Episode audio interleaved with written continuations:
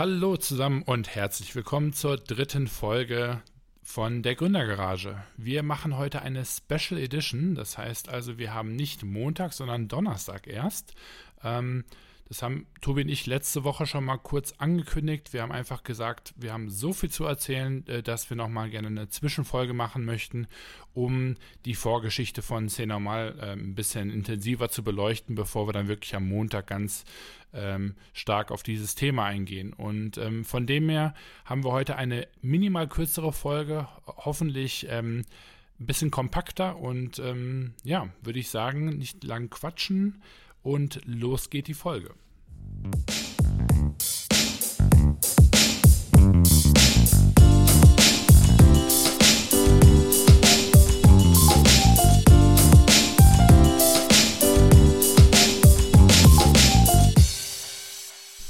So, hallo, herzlich willkommen zur dritten Folge.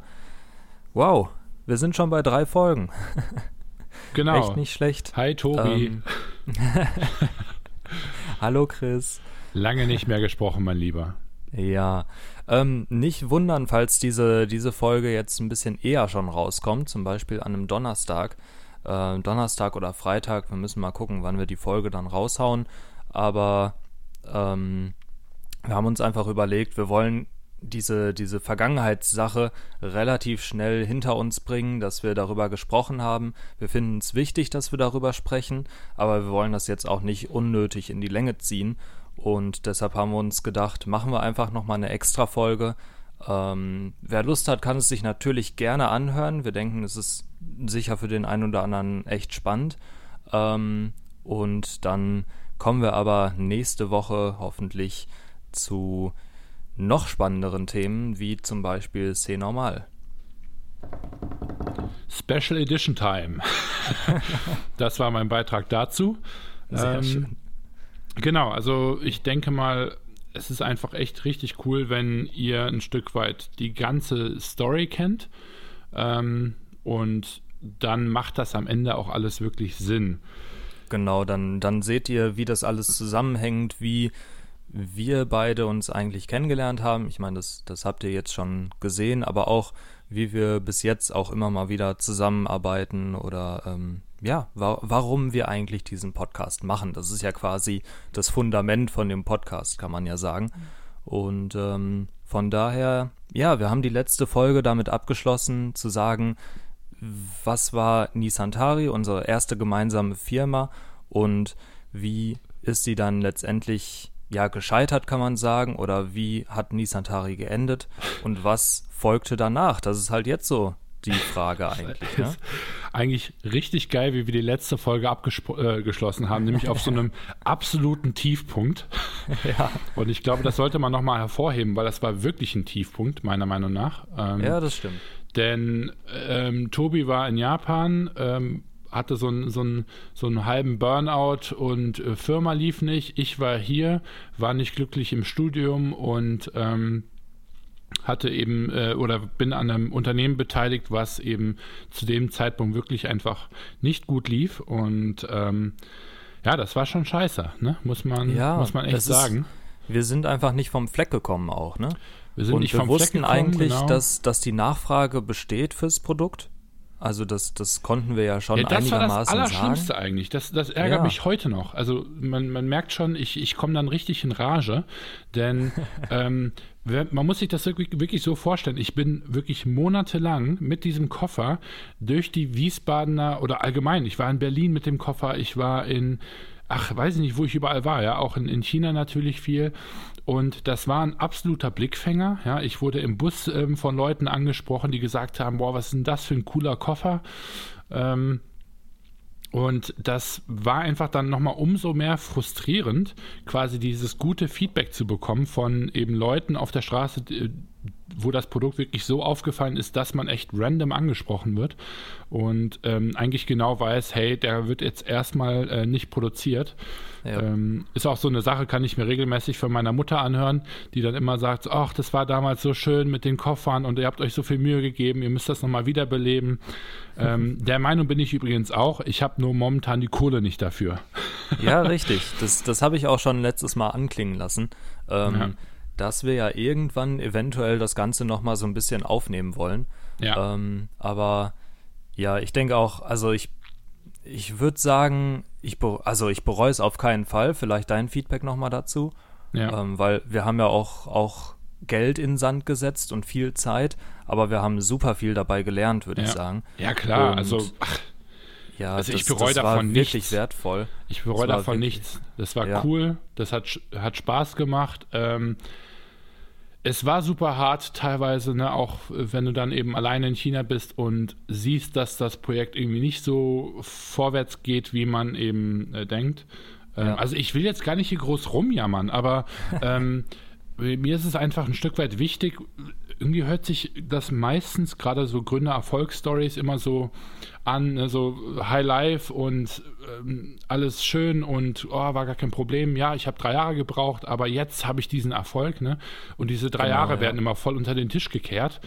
Und ich glaube, das ist auch der Grund, warum Tobi und ich ja so viel Anlauf nehmen, ja, Ja. ähm, um überhaupt erstmal im Jetzt zu landen, weil einfach der Weg dahin eigentlich so wichtig ist, ja. Also wir wollen euch hier ja gar nicht diese ähm, Perfect World ähm, ähm, Situation verkaufen, ne, so nach dem Motto, weil Genau, ja. jeder, der jetzt C normal sieht, die fragen sich halt alle, wer ist Christian Gosens, ne?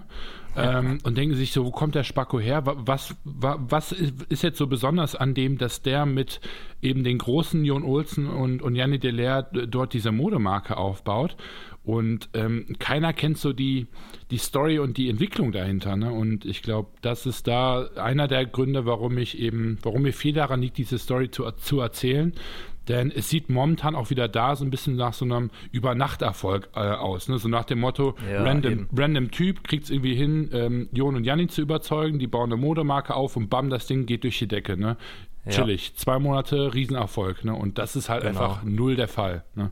Ja, richtig. Wobei, also das ist jetzt ja eine wunderschöne Überleitung zu unserem Thema. Ja. Ähm, wobei wir jetzt noch nicht über C Normal wirklich direkt sprechen, sondern in dieser Folge eher über Frank Fashion, was wahrscheinlich äh, den meisten überhaupt nichts sagen wird. Genau. Von daher, ähm, vielleicht erklärst du da am besten noch mal ein bisschen, was ist das denn überhaupt? Ähm, richtig, denn ähm, ich glaube, das war Ende 2017, glaube ich, ja, genau, wo ich mir überlegt habe, oder nee, Anfang 2018 war das, äh, wo ich mir überlegt habe, okay, Nisantari stirbt, ähm, ich muss mir was anderes überlegen. Ähm, Das war noch ein Jahr davor sogar. nee, 2018. Nee, Nee, ich meine, das war nicht letztes Jahr, das war vorletztes Jahr sogar. Vorletztes Jahr, ja gut, keine Ahnung. In jedem Fall habe ich ähm, äh, mir überlegt, okay, was, was mache ich jetzt? Und ich habe so ein Stück weit erstmal angefangen zu reflektieren und habe gesehen, hey, ähm, was hat mir denn am meisten Spaß gemacht bei Nisantari? Wo bin ich selber wirklich gut drin? Und ähm, habe relativ schnell festgestellt, es ist gar nicht mal unbedingt das Designen selber oder dieses meine Marke, sondern es ist eigentlich dieses ähm, Produktion, ähm, Online-Shop-Aufbau, wie mache ich einen Vertrieb, ja, also das Ganze dahinter, der ganze Apparat, der mir eigentlich Spaß gemacht hat, ne? also die Produktentwicklung in China, deswegen, also ich glaube, Ja. Tobi, du hast nie ein schlechtes Wort gehört, dass ich nach China musste, weil ich fand es immer richtig geil. Genau, ja, definitiv. Ähm, Und, definitiv, ähm, da ist es. Der Definitiv-Counter ist wieder, Leute, ist wieder mit zählt dabei. mit und schreibt in die Kommentare. äh, wir sollten vielleicht so ein Sparschweinchen hier aufstellen und ähm, dann jedes Mal musst du dann Euro reinstecken. Ja, erstmal muss ich noch Kuchen backen. Also Oh ja, genau. ganz stimmt. ruhig mit den jungen Leute, nächste Woche Montag, ähm, der Tobi verspricht es euch, auf der Instagram Story oder im, im Feed werdet ihr einen richtig geilen, ich glaube Brownie sind's, ne? Ja, Brownies. Ja, dann schreibst du da drauf in Zuckerguss, aber dann Gründergarage, okay? Oder für Chris. Für, genau. Gründergarage für Chris, bitte.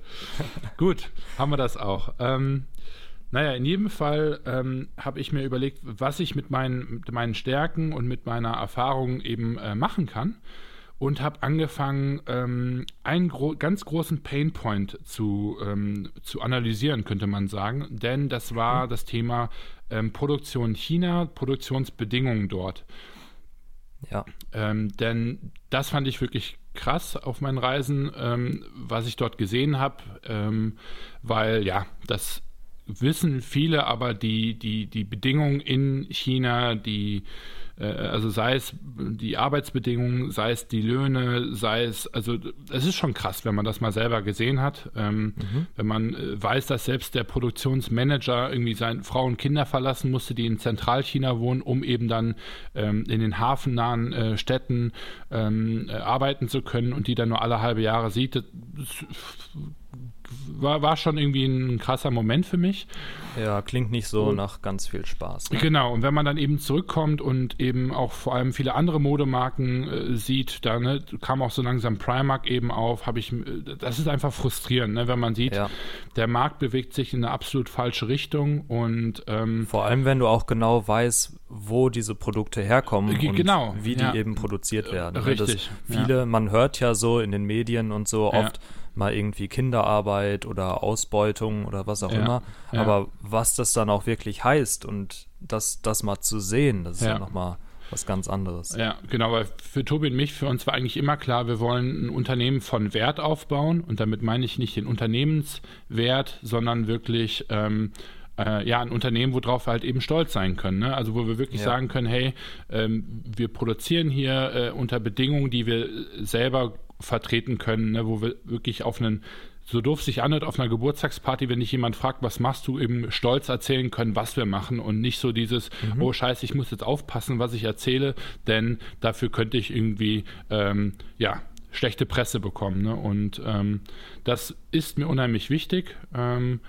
und ähm, das war so einer der, der Grundpfeiler. Und dementsprechend habe ich eben geguckt hier auf den Retail-Markt, ne, wie, wie mhm. ticken die Modegeschäfte und so weiter.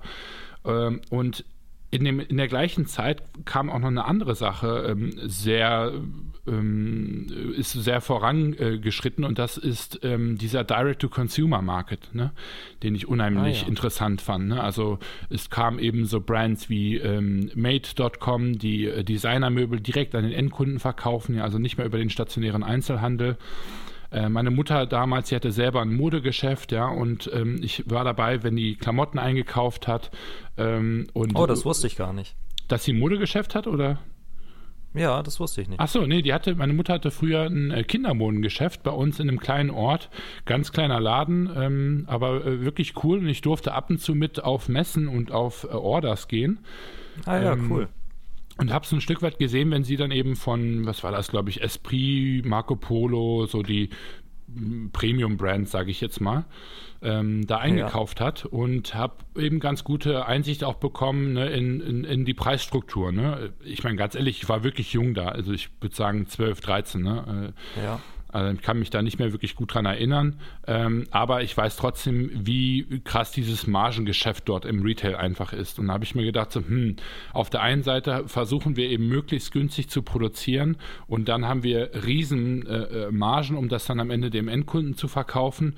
Äh, und das Allerschlimmste ist dann eben auch noch, dass dann die, die Produkte zu mindestens 50 Prozent rabattiert werden, weil es ja, sonst genau. eben keiner kauft. Ne? Ja.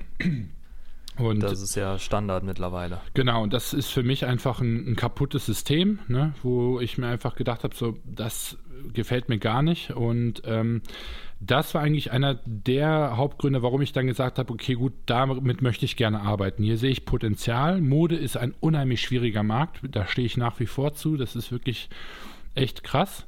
Ähm, aber es ist auch ein Markt, der ähm, so nicht unbedingt korrupt, aber einfach ähm, ja, der ist kaputt, der Markt. Der ist einfach aufgeblasen, da ist sehr viel Schrott drin und der muss einfach mal bereinigt werden. Und ich glaube, das wird in den nächsten mhm. Jahren kommen.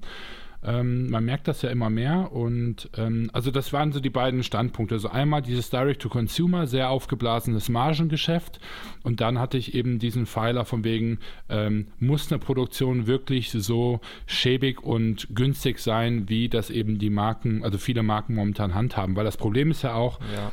klar, man kann äh, äh, die, die Produktion von Primark hinterfragen, das Ding ist nur leider eben, dass wenn man jetzt zu Burgner geht, ähm, dort auch nicht unbedingt eine bessere Produktion bekommen. Ne? Also ich will jetzt Burgner nichts unterstellen, aber ähm, Premium heißt nicht gleich bessere Produktion, was sehr ja, schade eben, ist. Das, ne?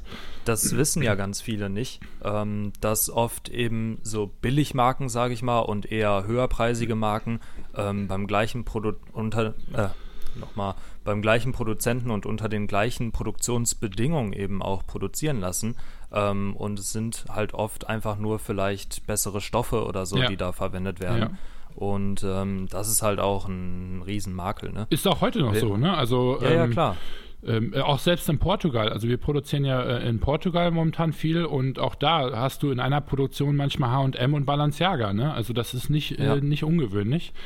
Äh, ist jetzt das in dem Falle nicht schlimm, weil Portugal sehr gute Produktionsbedingungen hat, aber ähm, das ist nicht immer eine, eine Aussage, ne?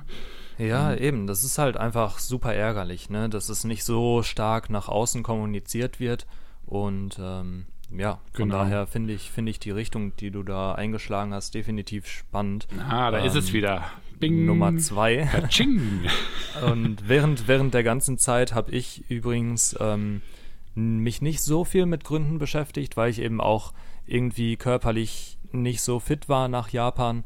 Ähm, und ich habe auch zu der Zeit meine Bachelor-Thesis zum Beispiel mhm, geschrieben. Mhm, also ich war dann doch leider, auch wenn es mir nicht so viel Spaß gemacht hat, ähm, unbedingt immer mit dem, mit dem Studium sehr beschäftigt und ähm, ja, habe dann erstmal gesagt, okay, Nisantari war zwar echt cool, hat mir viel gebracht, aber ich möchte erstmal zu der Zeit ein bisschen, ein bisschen Pause vom Gründen quasi haben ja. und ähm, auch mal den Kopf frei kriegen, so für neue Sachen. Aber ich habe mir natürlich auch Gedanken darüber gemacht, okay, was, was hat mir jetzt an Nisantari so am besten gefallen? Und ähm, tatsächlich habe ich mich immer am meisten eigentlich so drauf gefreut, die Produkte dann eben in der Hand zu haben letztendlich ja. und die dann auch an den Mann bringen zu können. Ja. Und äh, deshalb habe ich mich dann dafür entschieden, auch in, mehr ins, in den Bereich Marketing, Sales und so weiter zu gehen. Ja, wir haben ja auch, also am Ende, du, du warst ja auch trotzdem immer noch meine, meine Soufflöse irgendwo, ja, oder mein, mein Partner in Crime, ja, weil ähm, ähm, ich habe in der Zeit war ich sehr ähm, alleine mit meiner Idee. Ne? Also ich habe äh, sehr viel alleine rumgetüftelt und ähm, habe da auch natürlich immer noch weiterhin Feedback ähm, ähm, mit, mit dir gehalten über meine Ideen, was ich da Stück weit ähm, gemacht habe. Ja, das machen wir ja heute noch so. Genau. Teilweise. Ja, Von ja. daher ist ja auch ganz cool immer. Ja. Weil viele, viele, das ist schon wieder ein anderes Thema, aber viele sagen natürlich auch bei einer Idee, wenn man die erstmal vorstellt, oh, okay, oh, sind da erstmal so ein bisschen stutzig, ja, ah, mach mal halblang oder sowas, ne? Ja, oder, Und, oder halt äh, die Leute, die sagen, äh, ich erzähle dir meine Gründungsidee nicht, weil du könntest die ja klauen, ne? Wo ich mal denke, so, Alter, ähm, dann lass die Gründung bitte einfach, weil du bist nicht der richtige Typ für sowas.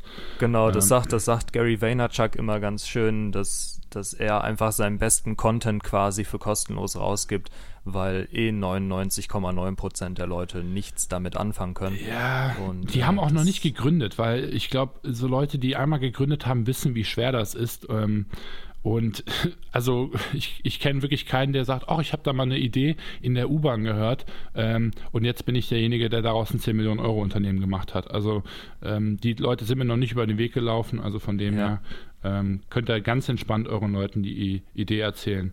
Stimme ich dir zu. Aber zurück zu Frank. Genau, ich wollte gerade sagen, denn ähm, also genau, ich hatte halt eben diese, diese verschiedenen Grundpfeiler, habe dann aber eben auch ganz klar äh, im Kopf gehabt, okay, wenn ich es jetzt besser machen möchte, ähm, habe ich aber immer noch nach wie vor dieses Vermarktungsproblem. Ne? Also ähm, ich hätte mir eine coole Produktion suchen können, ich hätte Direct-to-Consumer online äh, als Marke äh, vertreiben können. Ähm, mhm. Nur das Problem, und das wäre dann auch wieder die Limitierung gewesen, die wir ja bei Nisantari schon hatten, ist dieses, wie kriege ich Kunden? Ne? Mhm, ähm, ja, und wie gesagt, ich bin nicht der Verkäufer. Ähm, ich habe Interesse an dem Feld, aber ähm, ich, ich, wusste einfach, daran liegt nicht meine Stärke. Ähm, und habe mir dann eben überlegt, was wäre denn, wenn ich ähm, ein Geschäftsmodell aufbauen kann, ähm, wo ich mir jemanden dazu hole, der eventuell Kunden hat. und ich habe zu dem Zeitpunkt natürlich eben auch so Leuten wie hier Gary Vee zum Beispiel gefolgt. Äh, und ja, das Influencer-Game war äh, da schon relativ am ähm, in ähm, ist da so langsam in Fahrt gekommen, sage ich jetzt mal. Mhm.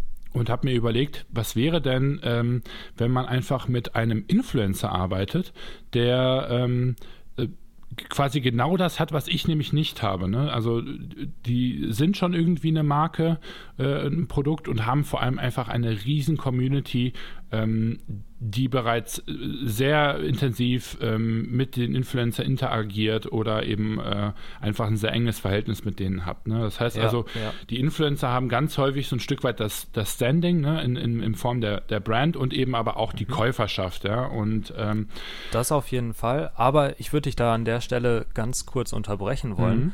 weil ich weiß, du hast mir noch von einem, von einer anderen Idee vorher erzählt.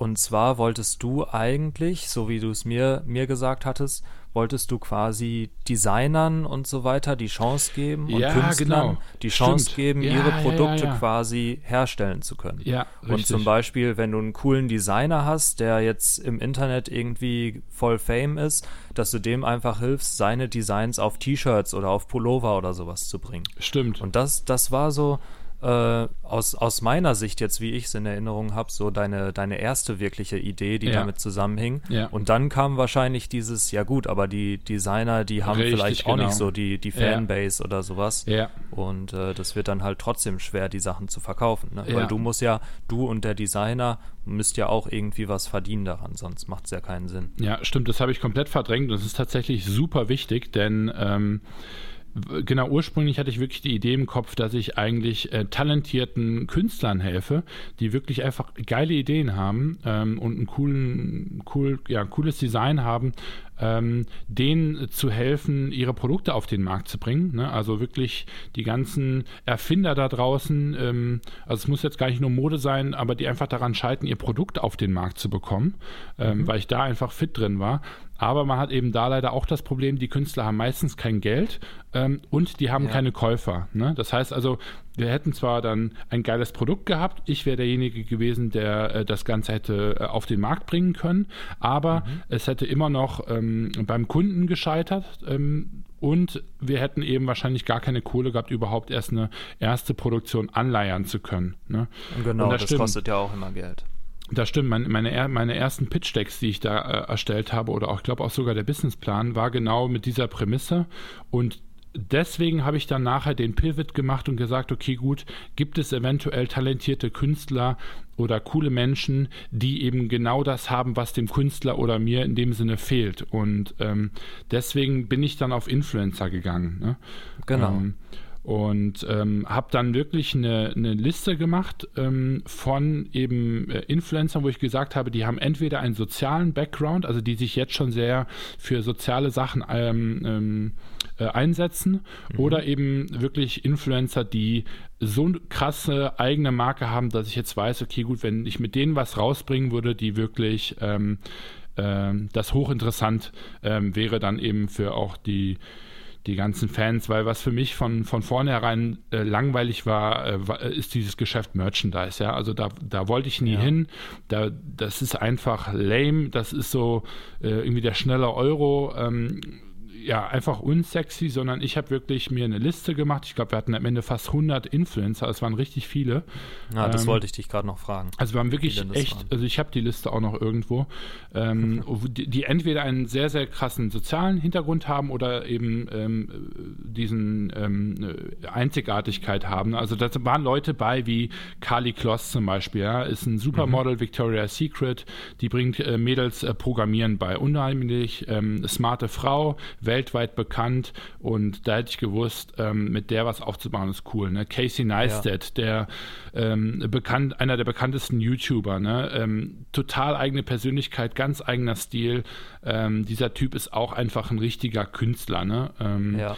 Äh, Chantal Martin ist einer der bekanntesten Street Artists in ähm, New York. Ne? Etwas kleiner, nicht ganz so bekannt, aber von den Designs her ähm, wüsste ich, wäre die genial gewesen. Ne? Tony Mahfood, ich glaube, auf den hast du mich zum Beispiel gebracht. Ähm, Ja, Auch deutscher Influencer sogar. Ähm, genau. Deutsch-Afghane oder so? Deutsch-Afghane, einer der bekanntesten, ähm, macht geniale, so halb surreale Fotos ähm, auf Und Instagram. der zeichnet auch. Also Dadurch ist wirklich- er tatsächlich bekannt geworden. Genau, Durch äh, seine Zeichnung.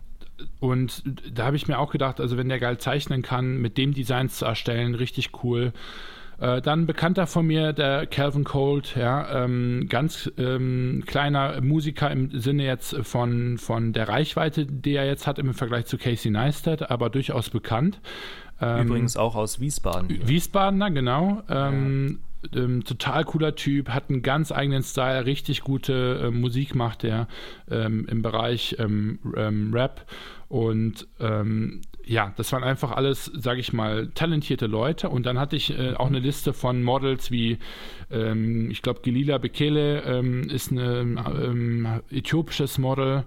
Ähm, ne, Sarah Nuru, auch äthiopisches Model, ähm, hat ihre eigene Kaffeemarke aus Äthiopien, ähm, wo ihre Familie beteiligt sind. Also es gibt auch sehr viele, die eben diesen sozialen Hintergrund da noch ganz stark haben und irgendwie trotzdem bekannt sind, weil das eben Schauspieler sind ähm, etc. Ja, und ich habe wirklich ganz viel Zeit damit verbracht, diese Leute ähm, zu studieren, zu gucken, warum sind die bekannt geworden. Also es war jetzt wirklich nicht sowas wie, wer hat die meisten Follower und womit kann ich am meisten Geld verdienen, sondern es ging wirklich um die Sachen, soziale Ader und eben ähm, Einzigartigkeit der Person und der Art und Weise, was die eben machen. So, und dann mhm. hat man so ein bisschen dieses Dreierkonstrukt. Ne? Man hat einmal den Influencer, der ähm, sehr bekannt ist, Käufer ähm, hätte, ähm, ja. aber meistens keine Zeit. Ja? Die mhm. haben auch meistens keine Ahnung äh, von dem Modebusiness. Ähm, mhm aber ja, durchaus wahrscheinlich Interesse. Dann haben wir einmal dieses, diese Idee, möglichst ähm, margennah äh, am Kunden zu verkaufen. Das heißt, dass das Produkt mhm. jetzt ähm, ne, nicht 5 Euro in der Produktion kostet und dann 100 Euro der Kunde bezahlt, sondern eben wirklich versuchen, dass es realistisch ist. Und dann war eben noch die Idee zu gucken, okay, wie kann denn der ganze Apparat an sich ähm, sauber sein? Ne? Und mhm. ähm, an der Stelle tatsächlich eines meiner größten Vorbilder ist ähm, natürlich Elon Musk, wie wahrscheinlich von, von vielen.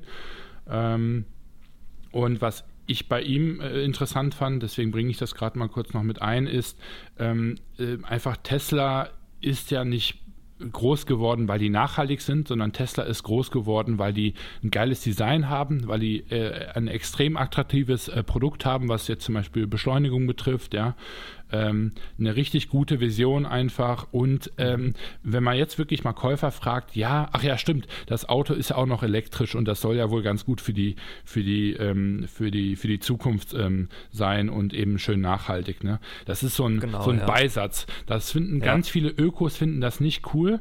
Ich finde aber genau das richtig geil, weil das erlaubt eben Tesla ähm, über die Ökos hinaus zu wachsen. Ne? Also Tesla äh, besitzen ja nicht die Leute, die, die ganzen Weltverbesserer, Fahrer, sondern Tesla besitzen einfach auch Auto-Junkies, die eben Bock haben auf ein schnelles Auto, leises Auto, was weiß ich.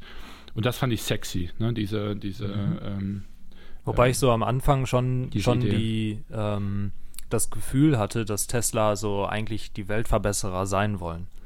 Ne? Ja, klar, da ist halt, festgestellt, da muss man, dass es nicht zieht, ne?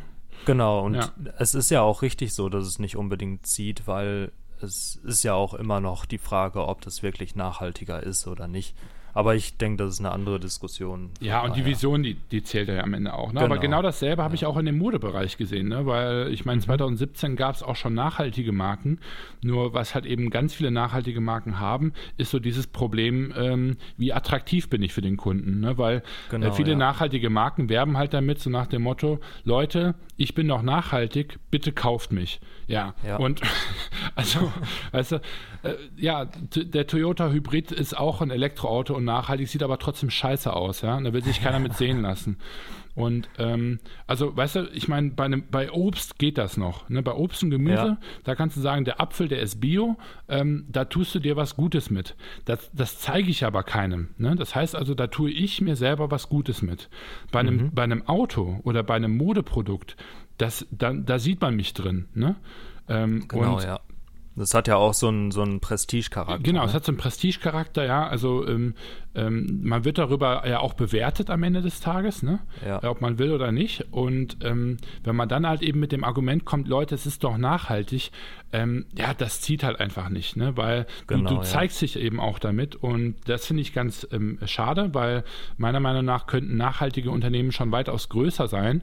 Ähm, die brauchen halt nur diese, diese Sexiness, sage ich jetzt mal. Und mhm. Ähm, ja. das war so ein bisschen was, was ich auch dann am Ende mit diesen Influencern reinbringen wollte. Das heißt also, der, die Grundpfeiler waren, dass ich gesagt habe, okay, gut, ich möchte ähm, eine, eine, eine richtig geile Marke werden, die äh, ein cooles Design hat, einen vernünftigen Preis, äh, aber nicht eben übertrieben teuer. Äh, und dann muss dieser ganze Apparat sauber sein. Ähm, mhm. Und dann kann der Kunde bei uns einkaufen, weil er sagt, hey, das ist eine geile Marke und die sind auch noch nachhaltig. Der Kunde kann aber auch einkaufen, weil er einfach nur sagt, hey, ich finde das Design geil. Und das ist eigentlich ja. das Beste, weil dann erreichen wir wirklich eine ganz breite Käuferschaft und wir verändern trotzdem ein Stück weit ähm, die Welt oder äh, haben zumindest einen positiven Impact auf diese Industrie, die wirklich einfach sehr ähm, beschissen ist, nach wie vor. Mhm. Ja. Genau. Finde ich, find ich eine super coole Idee. Meine Frage jetzt dazu, was wir in der letzten Folge auch schon als Thema hatten, wie bist du denn auf den Namen gekommen? Ja, genau. Das war dann auch wieder ein riesen Kopfschmerzthema. Wir haben monatelang darum rumgebastelt. Also man muss dazu sagen, ich habe dann auch zu dem Zeitpunkt das nicht mehr alleine gemacht. Ich hatte noch einen äh, mhm. Designer dabei, der, ähm, der Mietja, ähm, der wirklich äh, also Riesenerfahrung hat. Ähm, wir haben ganz viele ähm, äh, spannende Gespräche miteinander gehabt und der hat, äh, hat viel geholfen in, in dem ganzen äh, Branding-Prozess. Mhm.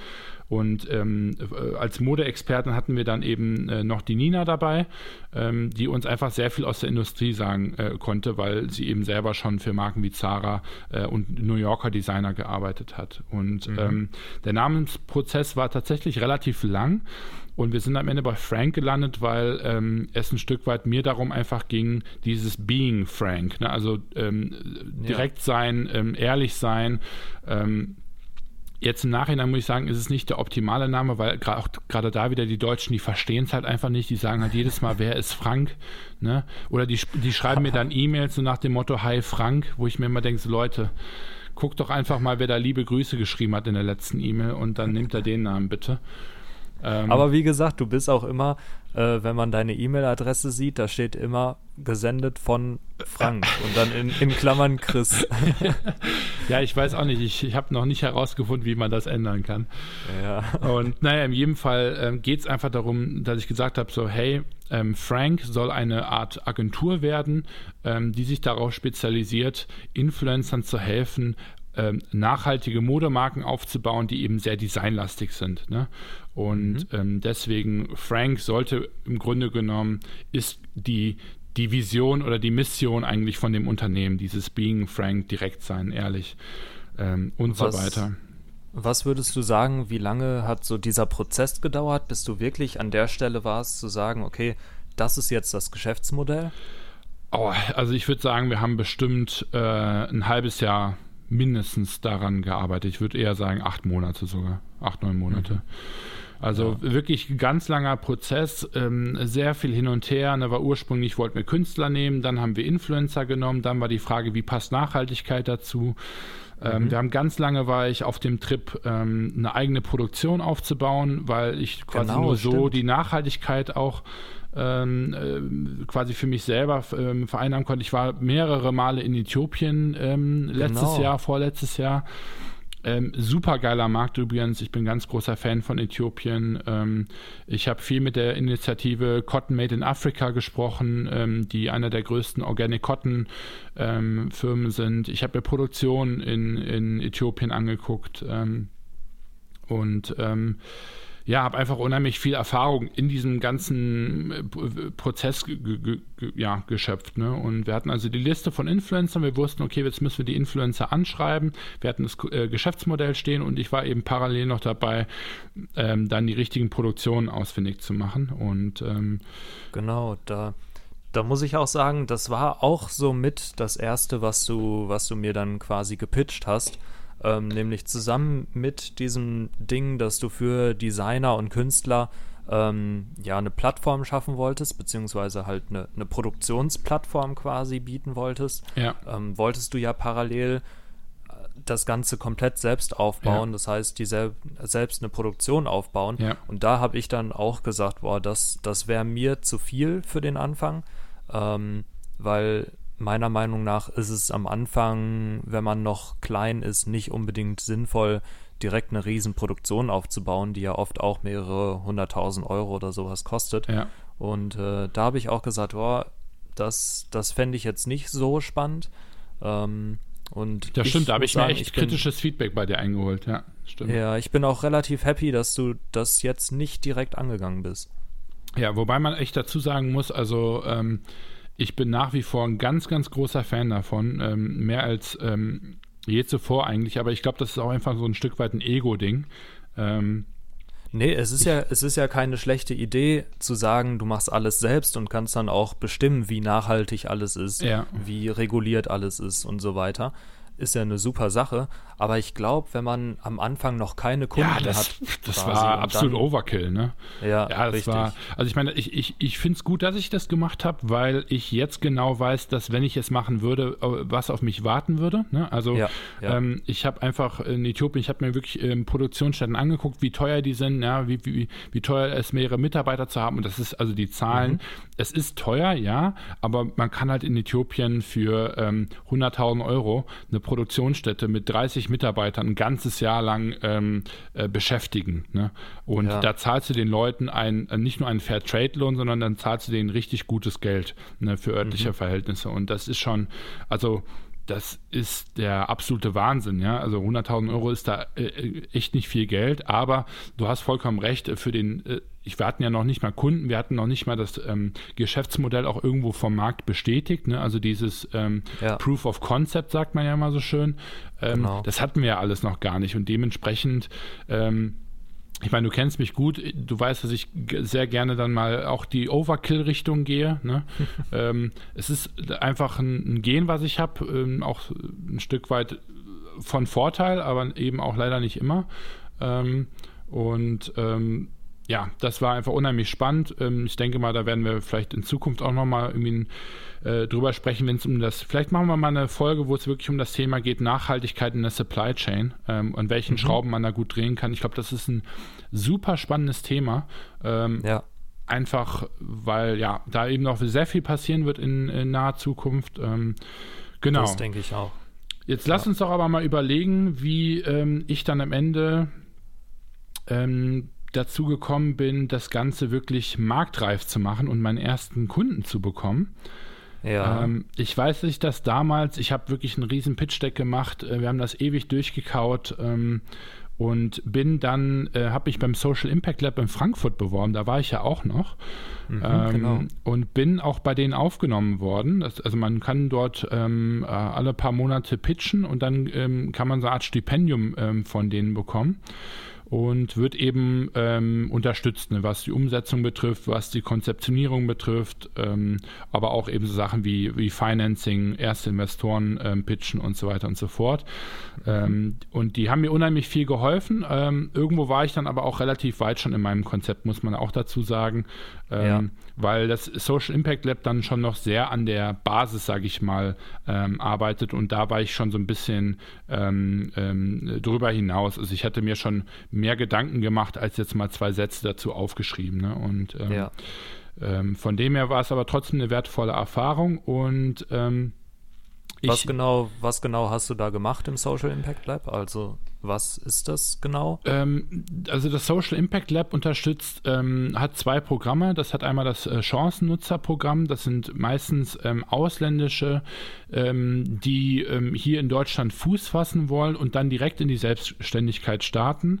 Ähm, Die bekommen von denen ein Stipendium, ich glaube von knapp einem Jahr, soweit ich weiß, bekommen eben Büroflächen zur Verfügung gestellt, Meetingräume und so weiter. Also es ist wie so eine Art Coworking, kann man sich das vorstellen. Die haben in Frankfurt ähm, haben die ein relativ großes ähm, Office. Und dann haben die eben das Programm, wo ich auch teilgenommen habe, das heißt Andersgründer. Und da spezialisiert Ah, man sich ja. ein Stück weit eben darauf, dass ähm, eben es Gründer gibt, die ein Social Business aufbauen wollen. Und als solches habe ich mich äh, damals bezeichnet oder die Geschäftsidee vielmehr. Ähm, und bin eben da bei denen an den Start gegangen und habe gesagt, so hey Leute, ich habe ein Business, das ist nicht 100% social, aber ich habe ein Business mit einem echten Geschäftsmodell. das war ein Stück weit auch einzigartig, ne? weil man muss sich eben das so vorstellen, im Social Impact Lab sind auch sehr, sehr viele ähm, Idealisten, ne? muss man einfach ganz ehrlich Ja. so sagen.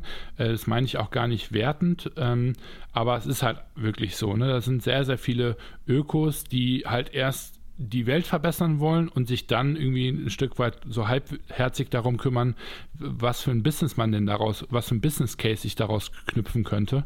Ja. Ähm, und ich habe es eigentlich ein bisschen anders aufgerollt. Ich habe eigentlich gesagt, so wie kann ich ein e existierendes Geschäftsmodell so umkrempeln, dass es eben ähm, ja, nachhaltig und vernünftig ist. Und unter der Prämisse bin ich da eben auch aufgenommen worden und ähm, habe dort ähm, eigentlich auch ein so wie ich, wie ich finde, ein gutes Ansehen gehabt. Und habe mir dann eben überlegt, nachdem jetzt ich einen riesen Pitch Deck, das werden wir übrigens ähm, auch in die äh, Google Drive äh, oder wo auch immer wir unsere Dateien hochladen werden, werden genau. wir das mal verlinken.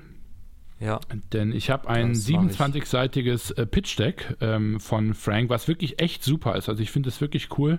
Ähm, wird euch einen coolen Einblick in meine erste Idee geben. Ähm, auch Overkill Investment habe ich da, sehe ich hier gerade. Ich habe es nämlich offen. 450.000 Euro wollte ich da haben. Ähm, also echt viel ja. Geld habe ich natürlich nicht bekommen. ähm, genau, aber dann äh, seht ihr das eben auch. Und ähm, ja, dann habe ich mir überlegt, wen kann ich angehen? Influencer recht schwierig und habe mir dann gedacht, so hey, ich frage jetzt erstmal den Kelvin. So, und äh, zu dem ah, ja. Zeitpunkt war der Kelvin ähm, aber selber noch ähm, in einer sehr, sehr krassen Hustle-Phase, sage ich jetzt mal. Ne? Also ähm, hat viele Konzerte gegeben, ähm, äh, war regelmäßig Radioauftritte, wurde dann bei, unter, von Sony unter Vertrag genommen, äh, hat das erstmal bei Spotify ist der rausgekommen. Also bei dem mhm. ging ganz, ganz viel. Ähm, und ich mit meinem Modeding bin ihm da, glaube ich, eher noch so ein bisschen auf den, auf den Sack gegangen, würde ich sagen, weil der einfach noch gar mhm. nicht ähm, so weit war. Und deswegen, also auch obwohl ich den eben persönlich ähm, kenne, ähm, ist da erstmal nichts zustande gekommen, weil ähm, das einfach ähm, nicht äh, ihnen gerade in den Kram gepasst hat, kann ich auch völlig nachvollziehen. Ja. Ähm, Wäre einfach bescheuert gewesen, sich auf irgendwie noch ein Modeding zu konzentrieren, wenn man ähm, ja. selber erstmal sein, seinen eigenen Durchbruch irgendwie äh, forcieren will. Mhm, auf jeden Fall. Und von dem her, genau, war Calvin kam da nicht in Frage. So, und jetzt kommt eigentlich der spannende Teil, denn ich bin selber witzigerweise Fan von Jon Olsen. Ne? Mhm. Kann man nicht anders sagen. Also ich gucke seit. Fan von deinem eigenen Kunden quasi. Genau, Fan von meinem eigenen Kunden. Also ich gucke wirklich seit, ich würde sagen, so zweieinhalb Jahren. Also ich habe, glaube ich, mit Vlog 54 angefangen. Also für die Hardcore Jon Olsen-Fans da draußen. ähm, ich bin einer von denen. Ähm, ich habe wirklich seit, äh, ich glaube, ich habe wirklich jedes Video gesehen, was dieser Typ äh, geuploadet hat. Ähm, und ähm, habe mir da schon immer gedacht, so, ey, das ist eigentlich auch echt ein cooler Typ. Ähm, und seine Freundin jetzt, Frau Janni, ist eben äh, Modebloggerin, äh, ähnlich bekannt wie er. Und auch sie hat Vlogs gemacht. Und die habe ich mir auch manchmal äh, eben angeguckt. Und es gab dann tatsächlich diesen einen ähm, Vlog, oder das war eher eine QA-Video. Dann, ich glaube, jetzt haben wir 2018 gehabt. Ende 2017 war das dann ähm, mhm. also Anfang Dezember, wo Janni ein QA-Video gemacht hat, wo es ein bisschen um irgendwie Zukunft ging und ähm, ja, verschiedene Fragen beantwortet hat. Und da ging es eben auch, mhm. was möchtest oder was wäre dein großes Ziel in den nächsten 10, 20 Jahren? Und da hat sie dann eben gesagt, ich würde so, so gerne eine eigene Modemarke aufbauen. Ähm, mhm aber ich habe noch nicht die Zeit gefunden, wir haben irgendwie noch nicht den richtigen Partner gehabt und das wäre eins meiner größten Träume, ähm, eben diese eigene Marke zu haben. Und da habe ich halt echt. Da ich, hast du direkt die Dollarzeichen äh, in den Augen. Ja, gehabt. ohne Scheiß. Also ich habe wirklich vom PC gesessen. Ich meine, du musst dir das wirklich vorstellen, meine ganze Wand hing voll mit diesem Konzept. Ne? Ähm, ja. Und ich habe wirklich vor dem PC gesessen und ich habe gesagt, das kann jetzt nicht wahr sein, dass die genau das anspricht und auch noch genau die Pain Points, sage ich mal, nennt, ähm, wo ich quasi ja meine Lösung für ähm, habe und habe halt echt, ich bin wirklich durchgedreht und ich habe gedacht, so, scheiße, wie kriegst du die jetzt? Ne? Also das war ja. für mich ein Stück weit wirklich der Moment, wo ich gesagt habe, Proof of Concept ist da. Ne? Ja, also auf jeden Fall. Ist halt, ist halt der, der das perfekte, braucht. Genau, ist ja quasi der perfekte Kunde für dich gewesen. Genau. Ja. Kann, man, kann man ja so sagen. Und äh, ich glaube, die haben beide jeweils ungefähr eine Million Follower auf Instagram und dann eben auch noch auf YouTube oder sowas. Ähm, ja. Von daher auch genau, also eine super spannende Zielgröße eben ja. auch für dich. Ne? Ja. Ja, und da habe ich dann echt gedacht, okay, ähm, das hört sich interessant an. Und ich meine sogar jetzt, wo ich gerade drüber nachdenke, dass sie auch schon ein paar Monate vorher mal so in den Nebensatz irgendwie erwähnt hatte, von wegen, ja, eine eigene Modemarke. Äh, also ich meine, ich hatte das dann nicht zum ersten Mal gehört, sondern sogar zum zweiten Mal, weil da mhm. habe ich dann wirklich für mich gesagt, hey, wenn ihr das jetzt zum zweiten Mal in der QA-Session sagt, dass das ihr größtes Ziel wäre für die nächsten Jahre, äh, neben einem Kind bekommen, ähm, dann bin ich hier wirklich auf dem richtigen Weg. Und dann war eigentlich nur noch die Frage, wie komme ich an diese beiden dran? Ne? Weil ich ja. kannte keinen. Und dann Ich Ja, meine, ja, wir haben und dann vorher schon die- etliche Influencer angeschrieben. Genau, die Jagd hat angefangen. Und man muss dazu sagen, wir haben auch vorher schon natürlich etliche Influencer angeschrieben, ja, also über Direct Messages, also den ganzen Scheiß, den halt jeder macht. Und da war mir natürlich auch völlig klar, die kriegen so viele Nachrichten jeden Tag. Da kannst du denen pitchen, was du willst über den Instagram-Channel. Die werden dich da nicht ähm, äh, ernst nehmen. Ne? Also da musst du schon richtig Glück haben, sagen wir es mal so. Ja, Ähm, auf jeden Fall. Und wie du, genau, wie Aber- du sagst, die Jagd hat angefangen und ich habe mir dann überlegen müssen, ähm, wie ich an die drankomme. Und es war meiner Meinung nach sogar noch in demselben Video, wo die dann gesagt haben, hey, in drei Tagen fliegen wir wieder zurück nach Schweden für Weihnachten. Das war irgendwie um den äh, 8., 9. Dezember rum, ähm, haben die das Video hochgeladen und haben eben gesagt, wir fliegen hier in ein paar Tagen nach ähm, Schweden. Ich glaube, Donnerstag hatten die gesagt, ich weiß es nicht mehr genau. Und da hat es dich schon in den, in den Fingern Und dann haben die Ohren geschlackert, du. Dann wusste ich Aber- genau, jetzt habe ich es in der Pfanne. das, das geht ja schon jetzt so langsam in die Richtung nächste Folge. Von daher würde ich, würde ich eigentlich Boah, willst sagen, du wirklich jetzt so einen Cliffhanger bringen? Ja, müssen wir eigentlich, oder? Also, Ja, es, oh, das ist schon, das das ist ja schon fies. der ne? Anfang von C normal. das dann, ist der Anfang, das ist der Anfang von C normal tatsächlich. Aber dass du das jetzt mitten in der Story unterbrechen willst, das, das finde ich schon krass. Aber können wir gerne machen. Nur weiß ich jetzt schon, dass ich wirklich Hassnachrichten dann bekommen werde. So nach dem Motto, was? Jetzt eine Woche warten? Das könnt ihr nicht machen. Ist ja keine ganze Woche mehr. Aber Wie gut, gesagt, Tobi, ist ja eine, eine eingeschobene Folge. Du hast vollkommen recht, weil wir sind wieder weit über der Zeit. Wir haben uns wirklich mal vorgenommen, ein bisschen kürzer zu machen dieses Mal. Von dem her würde ich wirklich sagen, Leute, Special-Folge. Wir werden die releasen am Donnerstag, richtig? Ja, ich denke schon. Donnerstag oder Freitag. so, dann ich geht's ja noch. Also, wenn wir sagen Donnerstag oder Freitag, Leute, die nächste Folge kommt am Montag darauf. Das heißt, drei, Genau. vier Tage warten geht eigentlich noch. Ähm, also von dem her, ich hoffe, das war ähm, ähm, jetzt nicht zu weit ausgeholt, aber ich glaube, das ist einfach unheimlich wichtig, ähm, dass ihr mal die, ja, die ganzen Gedankengänge auch mal hört, ja, wie man ein Stück weit zu dieser Idee sehr normal am Ende auch kommt. Ähm, genau.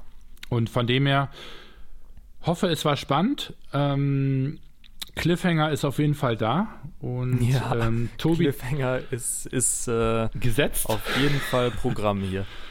Genau, und deswegen würde ich äh, sagen, Leute, vielen, vielen Dank fürs Zuhören. Ähm, Wir haben aber noch eine Sache. Echt? Momentchen. Und zwar muss ich von Montag ähm, ja quasi meinen Fail wieder gut machen Ach und so. ein Startup vorstellen, würde ich mal sagen, oder? ja, stimmt. Gut, dass du das machst, weil ich hätte jetzt keins gehabt, glaube ich. Sehr gut. Dann schieß los. Und zwar ähm, ist es ein Startup, das auch, finde ich, sehr gut zum, zum Thema passt. Und zwar das Startup Shift. Ähm, die Jungs kommen hier aus der Gegend, ja, aus Hessen, äh, aus einem kleinen Dorf, irgendwie in Nordhessen, glaube ich, mit ein paar tausend Einwohnern. Ähm, und die stellen modulare Handys oder Smartphones her. Stimmt, die sind echt geil. Das, das heißt, ähm, die Jungs basteln quasi Smartphones, ähm, haben eine eigene Produktion in China, ähm, beziehungsweise eigene Mitarbeiter vor Ort, ähm, machen alles super nachhaltig und die bauen Smartphones, die auf einem Stand von ja praktisch einem, einem heutigen Apple-Produkt oder Smart, ähm, nicht Smartphone, Samsung-Produkt sind und ähm, die du aber selbst auseinanderbauen kannst, in seine Einzelteile zerlegen. Und das Einzige, was du brauchst, ist einen kleinen Schraubenzieher, der mit ähm, einem Smartphone dabei direkt zu dir geschickt wird. Und du kannst quasi die einzelnen Sachen, ähm, wie zum Beispiel den Akku, die Kamera, äh, das Display, kannst du ganz einfach mit ein paar Handgriffen austauschen, ähm, dir ein neues bestellen von denen und die schicken dir eins zu und äh, kannst dein Smartphone quasi selbst upgraden und das Ganze noch vollkommen nachhaltig. Ähm, in Smartphones sind super viele Edelmetalle, die unter schlechtesten Bedingungen im Kongo und wo auch immer ähm, geschöpft werden quasi und ähm, ist ja da dasselbe wie bei Leute- den Batterien. Ne? Genau, Mhm. da werden die Leute unterdrückt und ähm, alles Mögliche. Und die Jungs, die sind da wirklich vor Ort auch hingeflogen, haben sich das Ganze angeguckt und arbeiten nur mit fairen Partnern zusammen. Ähm, in China zum Beispiel weiß ich, ich glaube, da ist ein Durchschnittslohn irgendwie 400 Euro im Monat von so einem Ja. Fabrikarbeiter. Ja. und der hat auch noch nicht mal sonntags frei. Ähm, die zahlen den 1000 Euro pro Mitarbeiter und äh, geben den am Sonntag frei. Also die, die sind wirklich ganz, ganz vorne im, im Nachhaltigkeitsgame ja. und Fairness-Game quasi. Und äh, checkt die definitiv mal aus. Shift Phones heißen die, beziehungsweise Shift, glaube ich, die, die allgemeine Company, weil die haben auch noch mehr geplant als nur, nur Smartphones. Ähm, ich packe auch den Link in die Beschreibung unten und dann könnt ihr das mal auschecken. Ja, echt cool. Also ähm, ich überlege mir auch sogar wirklich mal zumindest als Geschäftshandy ähm, so eins zu holen, um das mal auszuprobieren. Ich meine, ich bin wirklich echt riesen Apple-Fan, muss ich ganz ehrlich zugeben. Ähm, mhm. Aber ich finde deren äh, Unternehmen auch wirklich echt ähm, sexy. Und ja. ähm, ja, coole Jungs. Ich finde, man muss auch echt Eier haben, ähm, ein Smartphone-Unternehmen aufzubauen. Also das ist jetzt, ja, also danach kommt nur noch Autounternehmen und dann äh, kommt äh, Airline. Ähm, ja. Aber ich finde so Smartphone, das ist schon, also das, das, machst du nicht mit 50 Euro, ne? Und ähm, sowas Fall. lean aufzubauen ist schon echt tricky und die haben es wirklich drauf. Die Jungs haben gute Techniker, super Programmierer. Ähm, ja, die sind komplett selbstfinanziert. Ja. Die haben über 30.000 Smartphones schon verkauft in Deutschland. Ja, das ist halt der Wahnsinn. Ne? Überleg mal. Ja, das ist, das ist ja. schon echt heftig. Und die können wirklich so langsam mithalten halt mit, mit großen Produzenten und sowas. Und äh, haben aktuell noch Lieferprobleme leider, weil die mit der Produktion nicht hinterherkommen. Äh, typische Luxusprobleme. Ja. Aber die sind echt super. Und bei denen geht es geht diese ganze Kultur, diese Nachhaltigkeitskultur wirklich so tief, ja. dass sie selbst im, im ähm, Gesellschaftervertrag quasi äh, verankert ist. Die, du kannst das Unternehmen nicht verkaufen, es ist nicht verkäuflich. Ah, okay. Das ist im Gesellschaftervertrag verankert. Ähm, du kannst es auch nur zum Beispiel vererben, wenn deine, deine Kinder auch eben das unterschreiben, dass sie das nicht verkauft, verkaufen werden und auch keinen Profit aus dem Unternehmen ziehen Aber es werden. ist keine GmbH, oder? Ähm, nee, ich glaube nicht. Okay. Ich glaube, ich glaub, es ist eine normale GmbH. Also für alle Hörer, GmbH ist im Grunde genommen ne, die nachhaltige Version, wo man sich auch dann eben im Gesellschaftervertrag oder äh, in den Gründungsverträgen eben äh, dazu committet, ähm, dann gemeinnützig ähm, zu sein. Ne? Mhm. Und trotzdem kann genau. man aber eben natürlich noch Profite machen. Ja, aber super, die Jungs, echt, die zahlen sich ein minimales Gehalt aus, äh, obwohl es so erfolgreich ist und ähm, definitiv. Ja, und sind vor allem Local Heroes, es, ne? also zum dritten Mal. So im, ja, im Hessen-Bereich, ja. glaube ich, eins der, der coolsten äh, Startups, die wir hier haben, ne? Auf jeden ja, Fall. Mittlerweile kennen die echt viele. Und ähm, ja, schaut euch das mal an äh, und schreibt uns auf jeden Fall, wenn ihr euch auch dafür interessiert, wenn ihr euch mal ein Shift-Phone holen wollt. Wie gesagt, Chris ist interessiert daran. Ich denke auch schon die ganze Zeit seit mehreren Monaten drüber nach. Ähm, aber, es ist halt echt schwer, ne, von den von den bekannten äh, Marken und so weiter da abzuweichen, ne, da, ja, ist, ne, weil es ist, ist halt Software, so es sind andere Apps, ne, und ja. also das ist halt genau wieder das Ding, ne, also ja, aber ich bin, also ja, ich würde nachhaltig gerne halt gerne bei Handys unterstützen. Aber ja, für mich ist irgendwo auch nicht so ein riesen Konsumgegenstand. Also ich tue mich da wirklich schwer mit, ne? weil es ist echt cool. Ähm, aber diese Bausteinfunktion, die haut mich jetzt nicht so weg. Ich finde es zwar cool, dass es sowas gibt. Mhm. Ähm, ich selber bin jetzt aber nicht so derjenige, der sagt, oh, ich muss jetzt hier irgendwie alle zwei Jahre meine Kamera upgraden oder ich brauche irgendwie mehr ja, Speicherplatz klar. oder so. Ne? Ähm, das nicht, das nicht. Aber, aber zum Beispiel, ich glaube, der Prozessor. Cool, ne? Der Prozessor ist, glaube ich, der gleiche wie im iPhone 10 oder iPhone 8 oder sowas. Also die sind schon wirklich top. Ja. Ne? Kann man nichts gegen sagen ja. eigentlich. Ich, ich überlege es mir immer noch. Äh, ich treffe bald den Carsten wieder. Carsten Waldeck heißt der Gründer. Und äh, dann muss ich noch mal ein bisschen mit seinem Handy rumspielen. Ja, geile Idee aber auf jeden Fall. Also gutes Startup. So. Tobi, lass uns unter einer Stunde bleiben. Ähm, ich mach's kurz. Vielen, vielen Dank fürs äh, Zuhören. Hat wirklich ähm, Spaß gemacht. Ich hoffe, dass jetzt mein relativ langer Monolog hier nicht allzu langweilig war. Ähm, aber das war, glaube ich, einfach eine Phase, wo du, Tobi, gar nicht so viel beteiligt warst. Dementsprechend ja. war uns ja von vornherein klar, dass mein Redeanteil hier wesentlich höher sein wird. In jedem Fall genau. danke, danke, danke für die Unterstützung und ähm, bewerten, ähm, weitererzählen von unserem legendären Podcast und damit würde ich sagen, ich bin raus. Wir sehen uns in vier Tagen. Jo, wir hören uns mehr oder weniger in vier Tagen. Ähm, auch von meiner Seite danke natürlich und bis Montag. Ciao. Tschüss.